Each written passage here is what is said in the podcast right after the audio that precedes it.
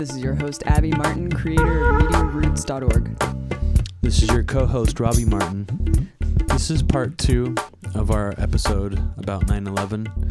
And we thought we'd spend most of the time on this second part of it talking about the anthrax attacks because they were not only the only other, you know, hype terrorist attack that happened around 9/11, but they allowed um, the Iraq War to take place.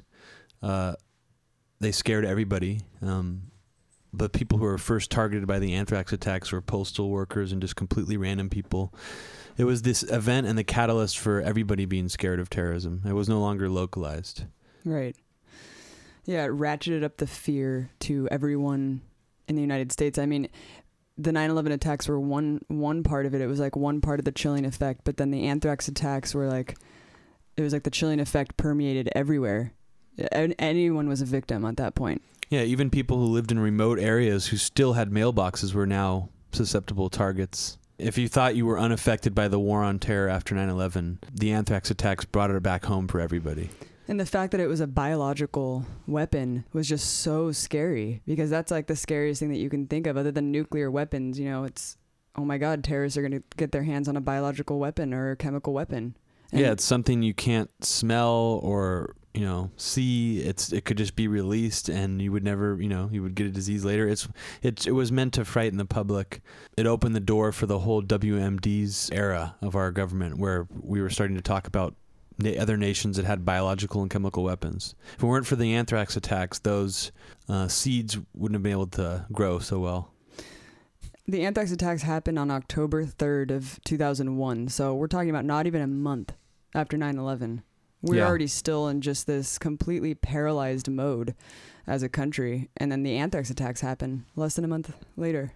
And we're going to go over the case today and just poke holes in in all the official explanations. And I mean, essentially, it's admitted now that it came from within the government, and it's just still one of the greatest mysteries and still one of the most underreported things. I mean, all the evidence that's come out over the last nine years about the anthrax attacks points directly to our own government. And they even, even admit that. It's readily admitted. Yeah, if you want to use the term inside job to describe the anthrax attacks, it's much more appropriate in this case than it would be to describe the 9 11 attacks because we have admitted statements from the FBI, uh, their press releases. Their most recent statements have said that the anthrax came from Fort Detrick, Maryland. Which is a which is a military bioweapons lab. So no matter which way you look at the anthrax attacks, it was an inside job. Um, the FBI's official story is that Bruce Ivins acted alone and sent these anthrax letters out to everybody, but he was a government employee who had access to anthrax spores. Our theory is that someone within our own government, along with several other people in our own government, wanted to frame Arab and Muslim terrorists uh, for spreading anthrax out to American citizens, and they were able to do this with without the media really following up or doing any true investigative reporting of these events. Um, Yeah, first let's let's talk about what the anthrax attacks were. I mean, let's just refresh people's memory here. You know, it happened on October 3rd, 2001. The attacks killed 5 people, closed down a Senate building, Senate office building, and caused a national panic. The anthrax was sent to Senators Tom Daschle, Patrick Leahy, and Russ Feingold. Yeah, and uh, and several more people were tested and shown uh, tested positive for anthrax spores, but didn't die. I think over 28 congressional staffers were found to have um, had anthrax spores in their system. Shows you how easy it tested. is to spread Yeah, airborne. The the anthrax letters when they were sent, they were very peculiar. I mean, the way that they were actually worded. The anthrax letter sent to Tom Daschle, for instance, is written in this like weird capitalized block letter kind of handwriting and it says, "Take penicillin. This is anthrax. Death to America, death to Israel." Allah is great. And then all Take the other penicillin. yeah, all the other letters that came out said said similar things, slight variations, but that same weird handwriting and the same strange, you know, half Arabic, half English Mhm. phrase, Allah is great. Usually a Muslim would say Allahu Akbar or God is great. It's just very peculiar that that phrase would be in there. And then also the fact that they say take penicillin now. If you wanted to kill as many people as possible in a terrorist attack, wouldn't you just not tell them what they had? Wouldn't it just be like a letter with anthrax in it and not like with any text attached to it? Absolutely. That doesn't make any sense. Yeah, I didn't even think about that aspect of it. It was also sent to numerous media organizations Got sent. NBC, the New York Post. Yeah, Dan Rather. We could only speculate why he was the target of anthrax, um, but he received a letter. Maybe it was just to shut up the media, you know, just to scare political players and also media organizations who might have been more vocal. The letters were sent to Tom Daschle, who was the Democratic Senate, Senate Majority Leader at the time, and Russ Feingold and Patrick Leahy. Russ Feingold was the only senator to vote against the Patriot Act, and he has voted against its renewal every subsequent time. Tom Daschle put immense pressure on Russ Feingold to pass to, to vote for the Patriot Act, you know, because he wanted everybody to stand unanimously, and uh, so those were the two targets of the of the anthrax letters. One was the Senate Majority Leader to cause an effect where from the top down he would pressure all his fellow Democratic senators to vote for the Patriot Act, and then Russ Feingold, the only holdout on the Patriot Act. It, it, I mean, it's incredibly coincidental that some terrorists outside, you know, terrorists or whatnot, would have wanted to send it to these two people. It just seems really interesting. What was the motive of, of a rogue Al Qaeda operative working to send anthrax to these specific people? It doesn't make much sense. No, it does not. Um, why would they, yeah, why would they go after people that are opposing the government? Isn't that helping the government? Yeah, like by and the- going after the people that are that are not going along with them necessarily at the time the or the tendency. Yeah, the the Patriot Act was just completely shoved down their throats. They uh, they didn't give anybody time to read it, and they just demanded that they pass it and vote on it. And you know, it's it calls into question who who are the architects of the Patriot Act. It'd be interesting to follow up on that. The people who sent the anthrax letters seemed like their motivation was to get the Patriot Act passed. Viet Dinh was the author of the Patriot Act. Interesting. I, I I don't know who he is, but be interesting to find out more about him. But I think that, yeah, I mean, that's the that's the main motivation that we can pull from it. Besides also trying to scare the American public, Because if and you thinking at, more terrorist attacks were following. and if you look at yeah, if you look at these bizarre letters that talk about Allah in a really weird, um, detached way from like real Muslims would talk about Allah. And if you look at Stephen Hatfill and Bruce Ivins, what would be their motive to frame Muslims Yes, if independently? and just so the audience knows, Stephen Hatfill and Bruce Ivins were the two other people of interest in the anthrax investigations that the FBI did, and we'll talk later about kind of what happened to them and You know. Mhm. you know, if Stephen Hatfill or Bruce Ivins really did write write that weird letter and send it with anthrax, it just seems like there would be no motive for them to act independently and try to frame Arabs for this. And secondly, the FBI immediately knew that the anthrax did not come. they knew they knew within months, yeah, that it didn't come from an outside entity. Yeah, and they knew that it was like a very highly specialized grade of anthrax that could only have come from these, you know, weapons labs that we have. And I want to go back a little bit to the psychology of why the anthrax attacks was so important to scare the American public into going along with all these things, civil Mhm. liberties erosion, all the things we talked about that 9/11, you know, caused as a result. Um, this put in the public mind that it wasn't just like a singular event. Like 9/11 in and of itself could be, you know, after 9/11 you could look back on it right after the event and say, well, maybe this was just like a fluke. You know, one terrorist attack finally got through to the United States. But the anthrax attacks chilled the public again and kind of showed everybody, no, look, it's happening again and it's going to happen again It's regularly. It's going to keep happening It's unless you keep let us do what we want right exactly. And it, it was all about that idea that it's going to be a frequent occurrence. now. hmm and I think that that's important to you have to look at 9/11 and the anthrax attacks together and also other little things that happen afterwards like the mostly untalked about now DC sniper the incident DC sniper, yeah. where it happened that they were two Muslim guys and they tried to tie that into the whole war on terror that these were some sort of crazy Muslim guys who were taking revenge on America's foreign policy. The part that disgusts me the most about the government propping up Al Qaeda being involved at the anthrax thing is that the fact that they knew that it wasn't Al Qaeda. Absolutely. Even if it was some independent rogue guy within these weapons labs releasing anthrax, they knew that it wasn't an Al Qaeda operative, and the fact that they like let the public believe that it was and propped up that propaganda to try to sell more of what they were doing is absolutely disgusting. and it's I mean and you can't argue that you know one arm of the government doesn't know what the other arm is doing, so that's why they kept spreading mm-hmm. this propaganda about it coming from Al Qaeda. That's absolutely untrue. I mean, you wouldn't think that the Bush administration would have, if they were actually moral and they were actually interested to find out who did it, wouldn't have been like, well, who did this? You know, I mean, they wouldn't have asked the FBI. It's just absurd to think about it. And and Glenn Greenwald. He, he writes some excellent analysis about some of the propaganda that followed the anthrax attacks and the way it was used to catalyze the war in Iraq. It, it happened in several stages, but one of the initial stages was that ABC News started reporting using anonymous sources from inside the U.S. government. They said up to four to five anonymous, well placed sources told them that there was a chemical inside these anthrax letters called bentonite, which directly tied the anthrax to Saddam Hussein's weapons lab. Um, that this was the signature, the hallmark of the Saddam Hussein's weapon lab anthrax, Mhm. bentonite. Mhm. ABC News never retracted the story. They continued reporting this for months after the anthrax attacks happened. And then after that, little threads started to get picked up. Like John McCain was on David Letterman talking about how there's evidence to show that the anthrax came from Iraq, and that's all he said. Bush, in his State of the Union speech, it was the first time that he mentioned Iraq in 2002. He said that they're part of the axis of evil.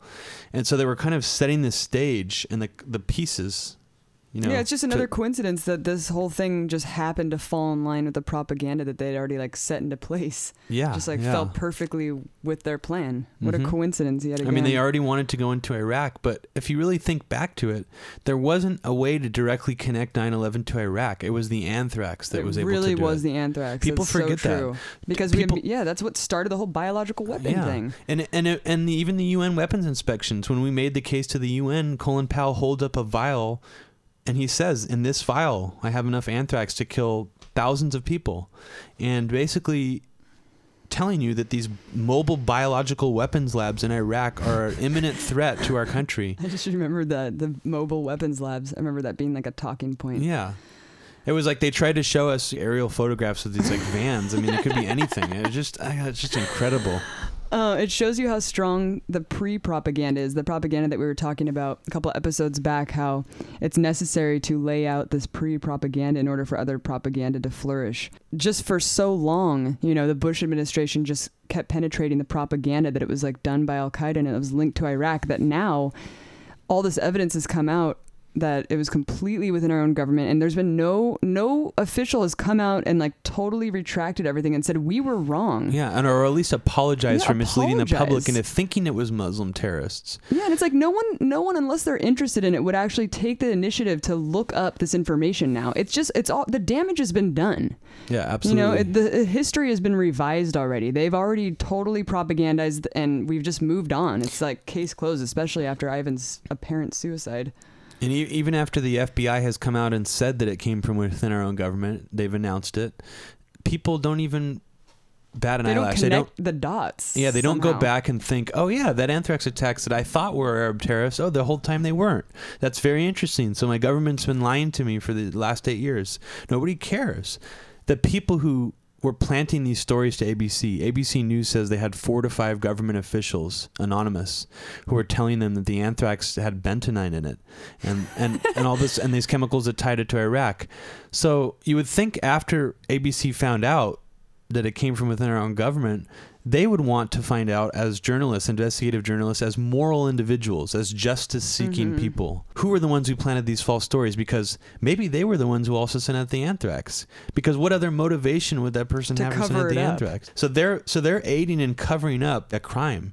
They know that someone within the U.S. government was planting all these stories, and, and they're covering that up. That's when you see that there's no difference between the media mouthpiece to the government. I mean, the media operates as a conduit to display rhetoric and propaganda and people trust it because it's this other institution. They think it's somehow independent and that they're actually still working for the people. They don't understand that it's just done. It's just simply a conduit to, to give us the propaganda and for us yeah. to believe it.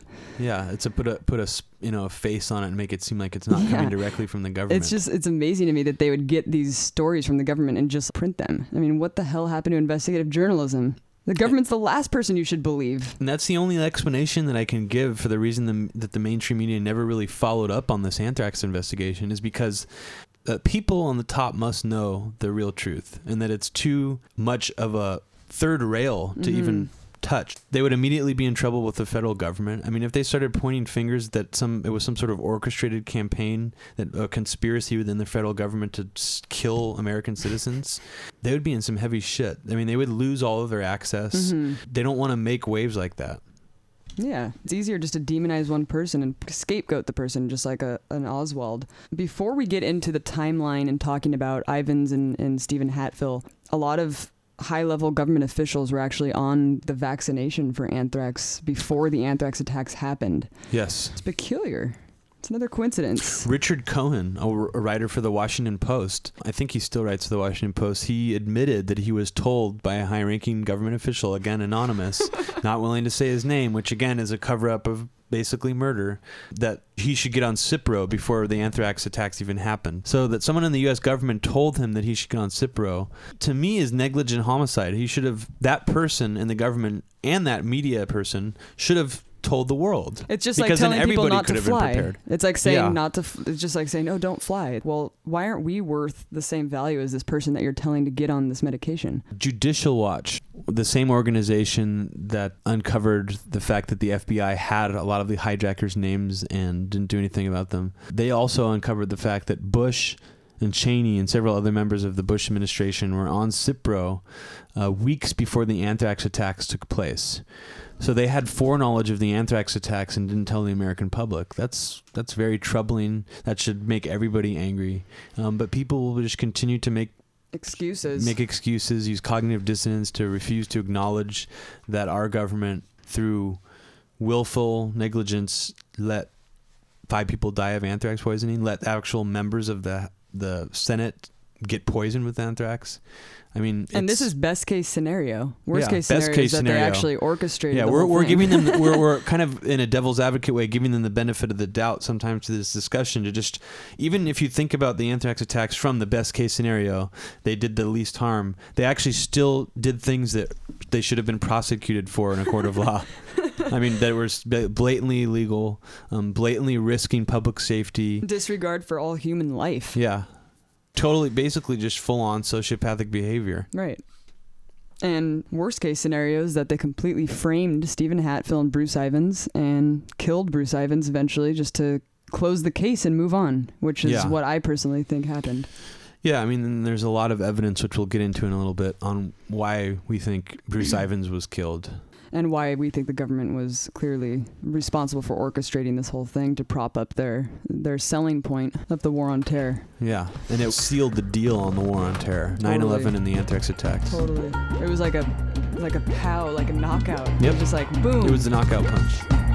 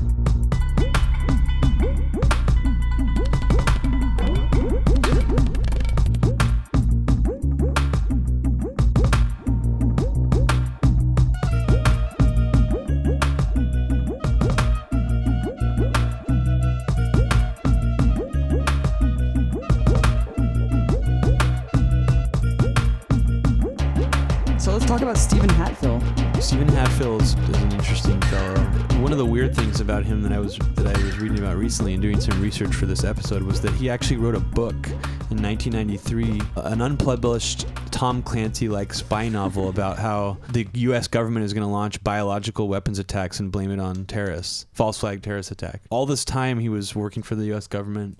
He helped them develop and build a biological weapons facility in the mid 90s. And then he worked alongside of Bruce Ivins later on at Fort Detrick, Maryland. I mean, he's gone on record many, many times and said that he doesn't think Bruce Ivins did it, um, that he would have noticed if Bruce Ivins was doing something. But the interesting thing about Stephen Hatfill is what we're going to talk about now is that he was basically stalked and harassed by the FBI for years and years For and years five with, years. with no criminal charges brought to him during that time. Yeah, exactly. Meanwhile, the media was just reporting on what whatever the government was feeding them. I mean, no one did their own investigation into his guilt. It's really strange. Yeah, they were even the FBI would even call all the TV news shows and tell them we're going to raid Stephen Hatfill, come out and film, and then they would it would be all on all the news channels. it's like PR stunts. yeah, Oh my god. I mean it's just it's just extremely disgusting and immoral for them to without bringing criminal charges to a person to indict them in the public eye to make them on the Just news just like Bradley Manning. Yeah, every, just like all these people. I mean, yeah, Mhm. like you were saying earlier, if you can't assassinate them, if you can't kill them and do it right, then just smear them into the ground until Mhm. they're completely discredited. Absolutely. And Stephen Hatfill came out later, eventually after five years of being surveilled, harassed, totally defamed in the public eye. Finally, he was awarded $5.8 million. $5.8 million lawsuit settlement from our government just to say, sorry, we ruined your life and told everyone that you were the anthrax perpetrator. Sorry about that. He sued Attorney General John Ashcroft, I think back in 2004, um, when Ashcroft was still in office. And yeah, it is, to me, it's really suspicious that, uh, that the government So much hush given money. him so much money. I mean, you could, you could speculate, but I think very probably that it was some form of hush money because they didn't bring him any criminal charges. It's not like they arrested him and then released him out of jail or they like beat him up in jail or anything like that. I mean, people who endure that kind of thing don't even get settlements near that amount. I mean, Johannes Mehserle, the you know the murder of Oscar Mhm. Grant. I don't even think his family, if they do it in civil court, they're gonna get maybe that amount. Yeah, you know, and that's a huge publicity trial. It, it's Normally, you'd see, you know, if there was someone who you felt was guilty, you'd put them in jail and then you'd put them in a court and you'd put the evidence up. Instead, we just saw like a five year witch hunt. Yeah, which which in and of itself is very suspicious. Why would they be doing this to this person, embarrassing them, making them in, uh, go through this, enduring this awful Big Brother like behavior, where they'd be surveilling him every day. They would let the TV media show them digging through his garbage. I mean, things like this are extremely embarrassing. I mean, imagine just if this happened to you, and you were being stalked by the Mhm. FBI. I mean, framed even. and, I mean, FBI agents are pretty weird, kind of creepy guys. I mean, the FBI agents that talked to me were very bizarre. I mean, I Mhm. was creeped out by them the whole time I was around them during that beheading hoax incident where they interviewed me. They they were very bad cop, good cop. They were using weird psychological tactics on me. I mean, I can just only imagine how terrified and how awful you would feel. Something like that was happening to you on a regular basis. For five years straight. Um, Yeah. And, you know, after Bruce Ivins supposedly killed himself after his apparent suicide, Stephen Hatfill was, I think he was asked in an interview, you know, did you ever contemplate suicide? And he said, I contemplated all the time. He's like, but I knew that I could never kill myself because then I would be guilty. I would automatically be guilty in the court of public opinion. He said, and I knew that I could not do that. I could not let them do that to me.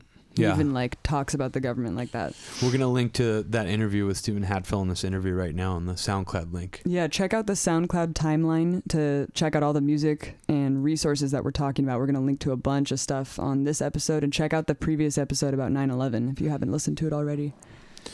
Um, and there was an interesting History Channel documentary that came out.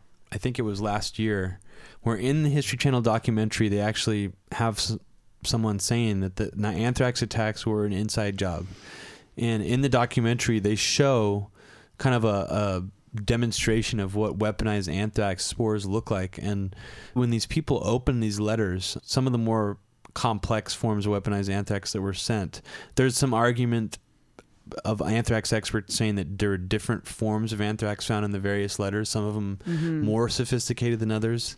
I'm not uh, knowledgeable enough to really Mhm. comment on that. I mean, that's interesting, but what we do know and what's been proven by the FBI, um, they they haven't denied this, is that many of the letters had weaponized anthrax strains in them.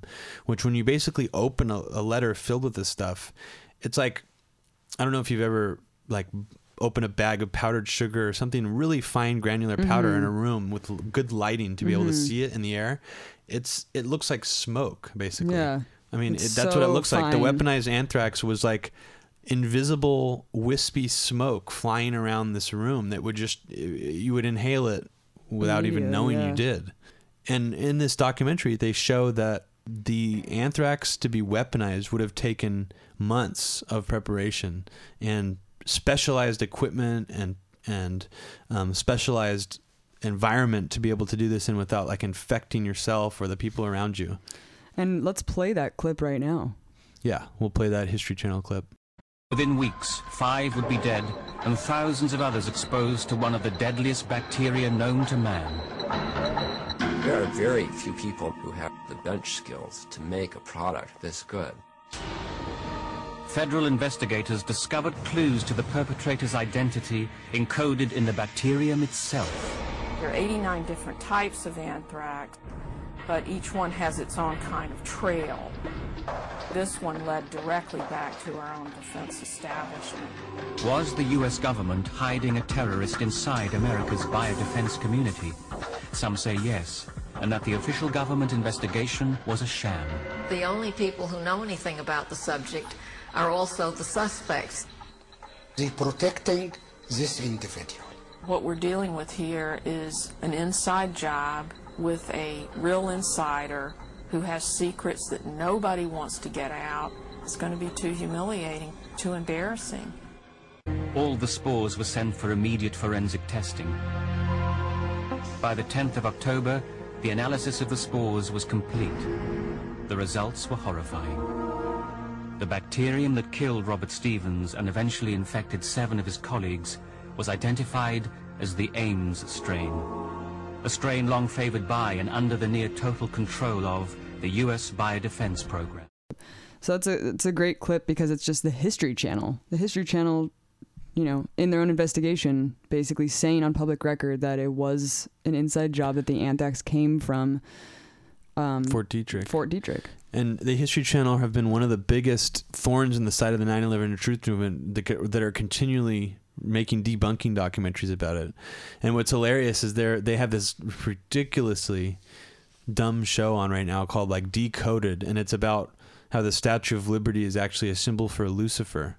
Um, and that's the type of stuff that they're taking seriously on these shows. But then when it comes to 9 11, they actually just act like poo poo it and say the whole thing is just a bunch of junk science and all these conspiracy theorists are idiots, basically. And then, but yeah, it's weird to have them making this documentary that basically spells out a lot of the things that we're saying here, but it's curious that the media never did anything remotely close to this type of investigation on their own or laid it out that way in like a media special. Glenn Greenwald is the most comprehensive um, reporter in this area, and, he doesn't go. F- I mean, he he lays it all out. Anyone who's a critical thinker can read Glenn Greenwald's analysis of the anthrax attacks. He has a whole archive of them. You can go check him out at salon.com. But anyone with a critical mind can go through his research and connect the dots yourself. Yeah, and I just think Greenwald is, you know, playing it safe, but uh, he clearly knows by his research. Yeah, I mean, he he doesn't go as far as saying that ABC is, News is covering up murder, a conspiracy to murder American citizens from within our own government, but he almost says that, and and I commend him for that. I mean, it's Yeah. those those articles are probably the riskiest, most you know, most uh, controversial things he's ever written, and they haven't really gotten too much traction. But people who are interested in the anthrax attacks go back to a lot of the things he you know compiled. He just I just love his whole the ultimate logical fallacy when it comes to the government story about 9/11 and and the anthrax attacks. It's just like just because the government is saying that these people are responsible doesn't mean that they are. Like we should all demand to see the evidence, to have these people on trial and to see what, you know, face the claims that our government is making. It's very important to do that. and we should be able to hold the media and, and the government accountable for telling us for years and not making a, a very prominent public announcement saying, "Oh no, you know what? It wasn't really Muslim terrorists." Yeah, this is a very It was- important historical event. That in and of itself is very significant and should not be overlooked by people. Shouldn't be dismissed. The fact that our government led us to believe that, and still to this day hasn't made it made it very well known that that's not what happened. yeah, it's just like the whole Gul- Gulf of Tonkin thing coming out like decades later. It's just like, by the way, the Gulf of Tonkin didn't even happen, but oh well. Yeah. No one's gonna come out and be like, by the way, the whole Vietnam War was based on false premises. I mean, Yeah, it's it, it's just unbelievable how people still can trust the the mainstream media to deliver us important information. I mean, to actually think that they're out to like protect us. When somebody at the Washington Post was told by a high-ranking official to kill Cipro foreknowledge of the anthrax attacks. I mean, that's that is reprehensible. It's disgusting. I, I think it's criminal. I mean, I I can't even. It, it makes me so furious that I can't even really talk about it anymore without so after Hatfill was awarded 5.8 million dollars in settlement, Bruce Ivins was the new suspect. Bruce Ivins was a top anthrax researcher at the U.S. government's Biological Weapons Research Lab, Fort Detrick. And for 18 years, he worked there. Mhm. He was working on vaccinations for anthrax. He helped out in part elements of the anthrax investigation when Hatfill was a suspect years prior. And all of his colleagues and his supervisors say that he did not do it. They do not believe that he did the anthrax attacks. Stephen Hatfill himself has, you know, and other anthrax experts have said that if he would have actually weaponized this anthrax himself, which we had to have done because he didn't have access to weaponized anthrax, he just had access to the non weaponized form, uh, that somebody would have noticed him doing this in the lab. I mean, you can't do this undetected. Yeah, it's a pretty rigorous. You can't do this after hours. Yeah, you, you- I mean, you have to do it in a specialized facility. It would take hours and hours and hours to what they call dry the anthrax out and create these different colored layers of it, so that from there you would have to shave off a part of it very finely and then crush it into powder. The crushing it into powder part would infect you unless you were completely you know protected from any and and and his clearance in the lab where he worked he didn't have that that technology Yeah, and, and even elements of the FBI came out soon after they uh, said that he was the suspect. Elements of the government said that they thought that he was not the suspect and that he didn't have the capabilities to do it. So they were contradicting themselves from very early on. They were. And then he was also a suspect very early on. When Stephen Hatfill was a person of interest, the FBI kept calling him. They wouldn't uh, directly say that he was the anthrax attacker because that's defamation. They probably would even have paid more money. The FBI was investigating Bruce Ivins, and the U.S. government lab still gave him clearance, the top clearance during the height of the FBI's Mhm. investigation of him. That's illogical. I mean, why would they? Why wouldn't they take away his access at the very Immediately, least? this yeah. person's a suspect for killing people with anthrax, and you're you're still allowing him to go into high level security clearances Yeah, in it's, weapons laboratories. it's very That's very bizarre. strange. Um, he also uh, Bruce Ivins was also aiding the FBI's investigation of Stephen Hatfill's Mhm. attachment to the anthrax attacks. Fi- around a five day period, he was working at a Red Cross.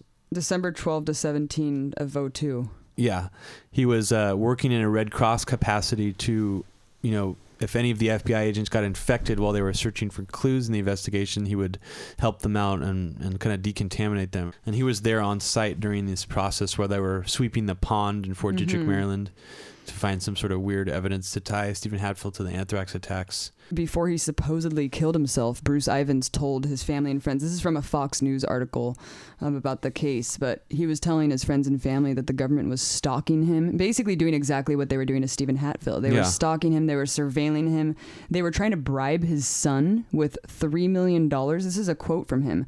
Offered his son $3 million to rat out his father and basically like s- Mhm. like give them something to go on, you know? Yeah. and they tried to turn this is a quote from the article they tried to turn his hospitalized daughter against him with photographs of dead anthrax victims so it's it's disgusting they were doing the same thing over and over again and you know his death is highly suspect as well but Yeah, let's talk about his actual death a little bit.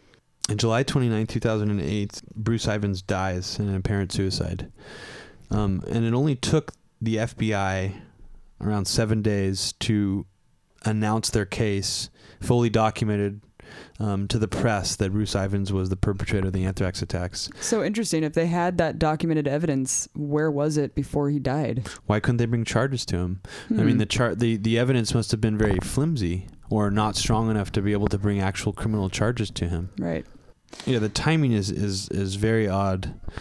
They couldn't even like wait a second. They're just like, here. It would be so much more believable if they just didn't release it so quickly after. yeah, like, I mean, what is uh, going on? Yeah, and I mean, his family was, you know, was denying that he committed suicide. Then at the same time, they that his he committed suicide. And the same time, the FBI presented this case. They were also simultaneously anonymous sources and people with inside the U.S. government were smearing Bruce Ivins, and uh, and all these character assassination sort of ways. They were you know saying he was mentally ill. And he did have some history of mental illness and, and drug problems. Um, but they were basically saying that he was a mentally ill stalker uh, who acted completely on his own. Well, they claim that he used to stalk girls at his college sorority. This Oh, is another smear job. I mean, just imagine someone dying, your some member of your family can't. dying from an apparent suicide, and then the media is just talking about how they were a stalker, how girls from college are being interviewed. I mean, it just it's incredible.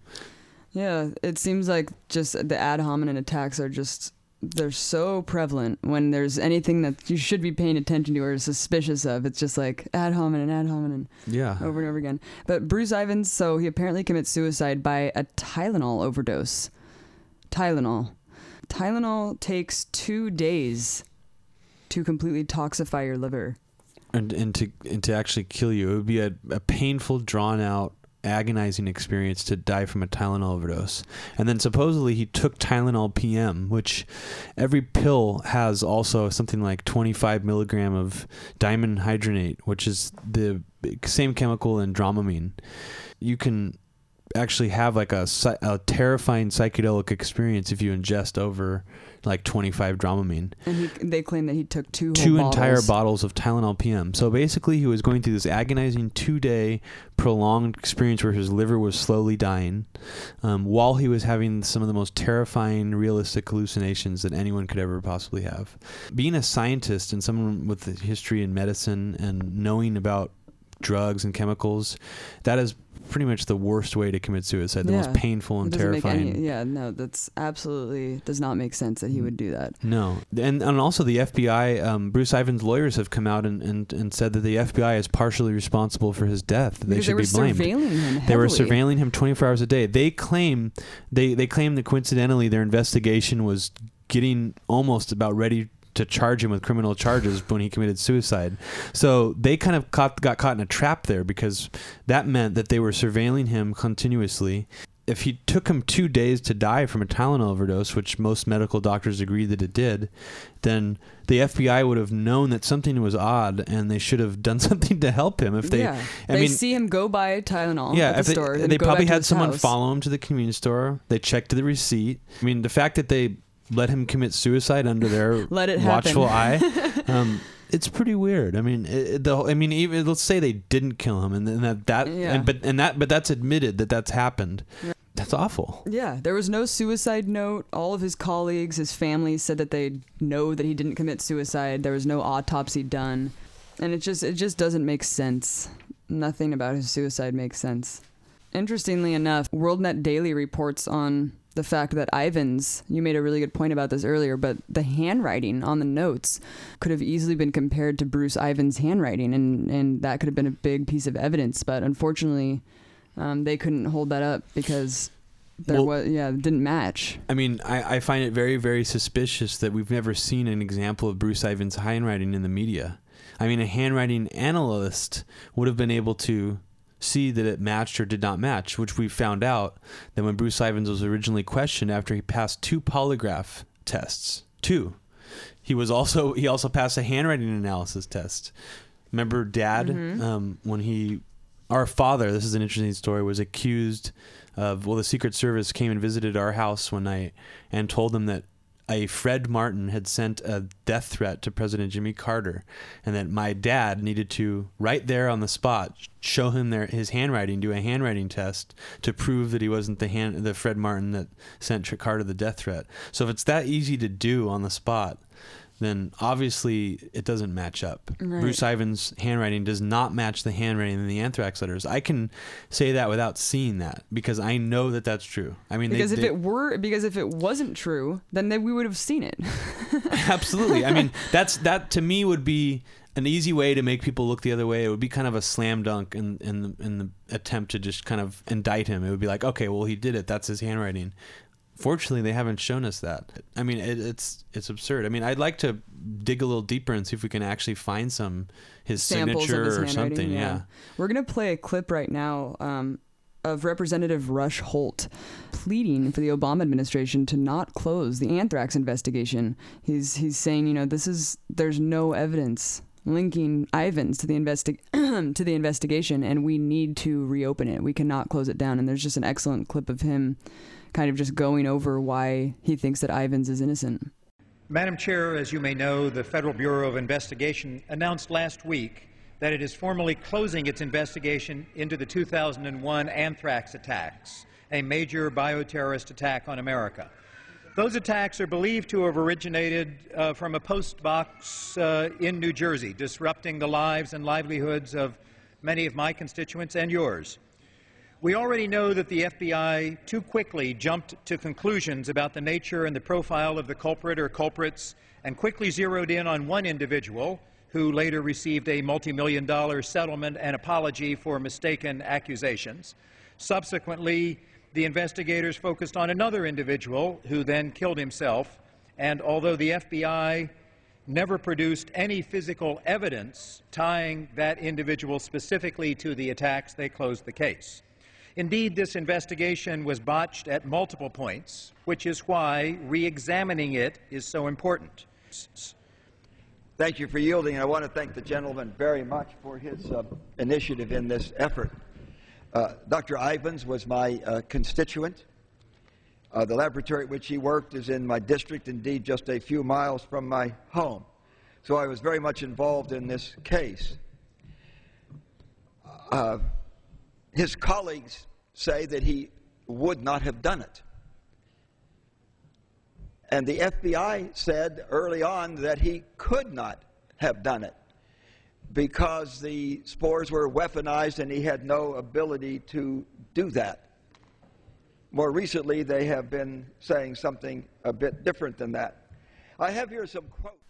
And that clip we just watched, I think a lot of people would be interested to to to find out that the Obama administration actually are the ones who have threatened to veto any funding for any money allocated to more anthrax investigation.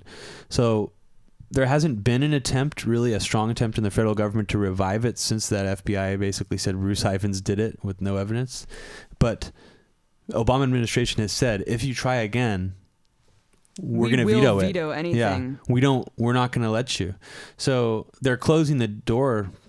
You know, they're closing that chapter. It's it's it's a completely unsolved mystery.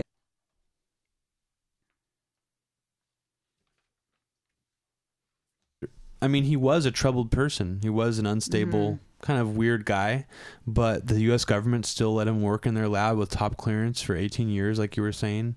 Um, so, I mean, he seems like the perfect fall guy, the Yeah. perfect patsy. I mean, it's just so unfortunate that Bruce Ivins is dead.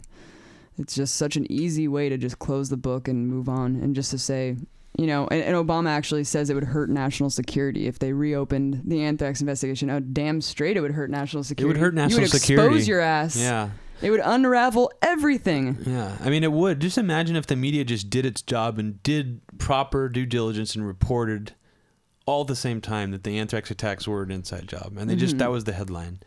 People would be furious. I mean, there would probably be rioting in some like pla parts of the country. I mean, people they just aren't told the truth. It's completely hidden from them. Right. Well, yeah, I mean, the anthrax attacks, it was a six year investigation, largest inquest in its history, involving 9,000 interviews, 6,000 subpoenas, yet it failed to find a shred of evidence that could be held up in court. So we've just covered the anthrax attacks, and just will briefly go over the the most important aspects of the anthrax attacks one more time. Um, three people that have been linked to the anthrax attacks. Um, person one was Saddam Hussein. The U.S. government, along with ABC News and, and various newspapers and reporters, tried to link together the anthrax attacks with Saddam Hussein and say that they came from his biological weapons lab. Then, when that wasn't necessary to use anymore, and when people were actually starting to be curious about what happened with the anthrax attacks, because they kind of dropped that after WMDs weren't found, um, they kind of dropped that, and then they started saying that there was a person inside the U.S. government who was who was doing it, someone acting on their own, Stephen Hatfill.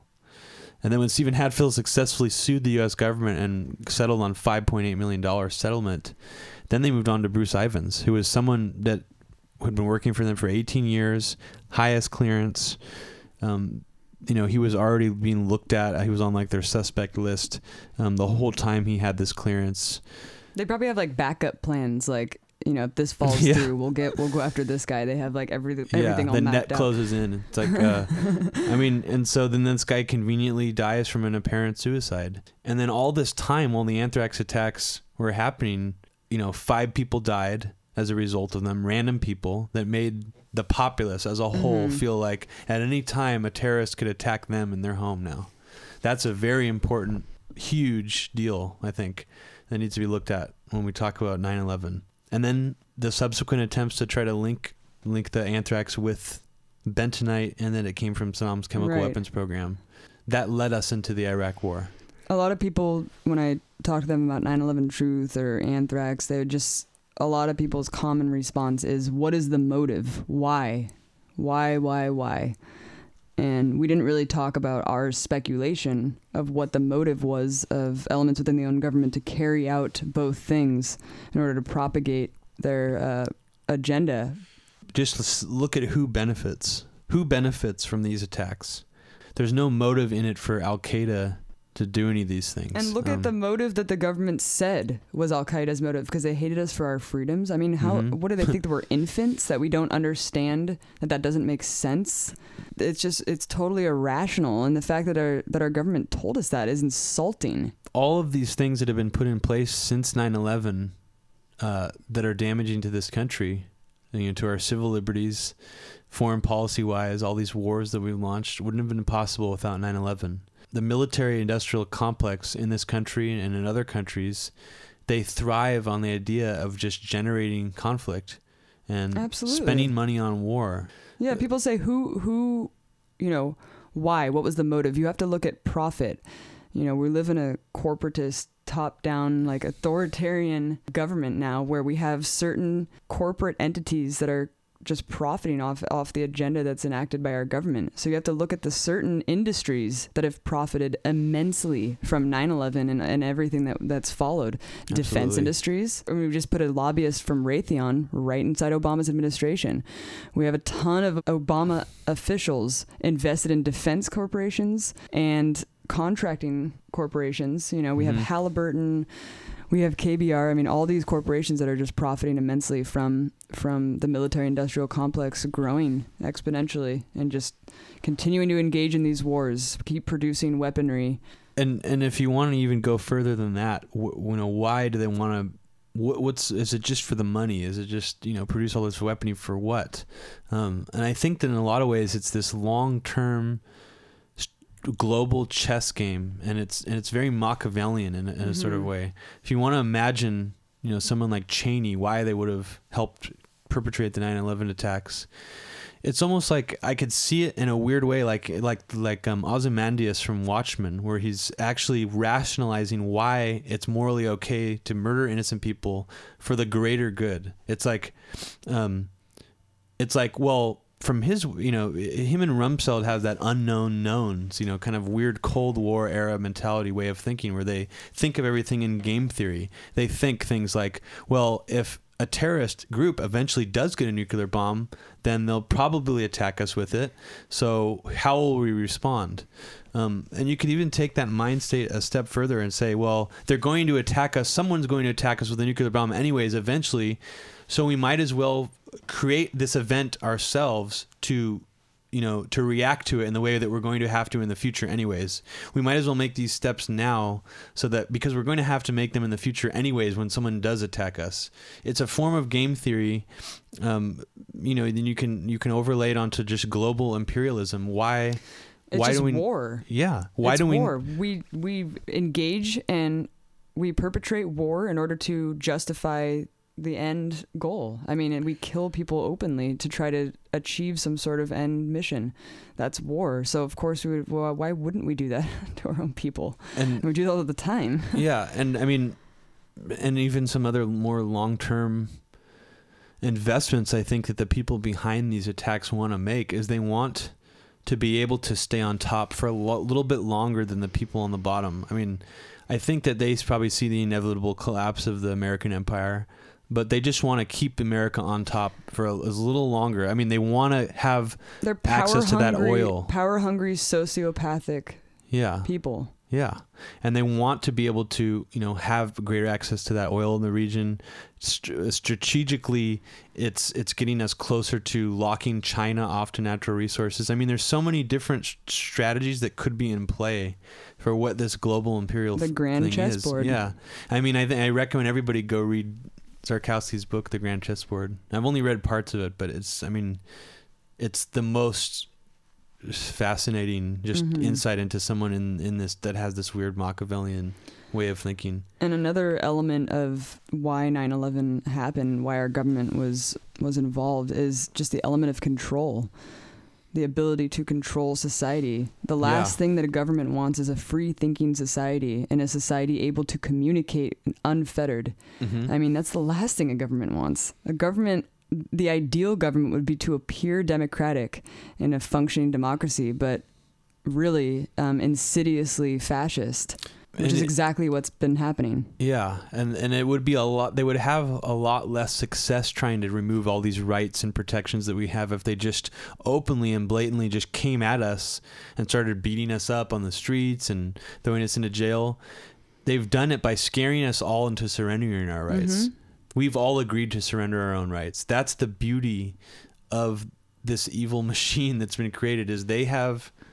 We've all been like, okay, we're we're gonna let you look at us naked at the airport now.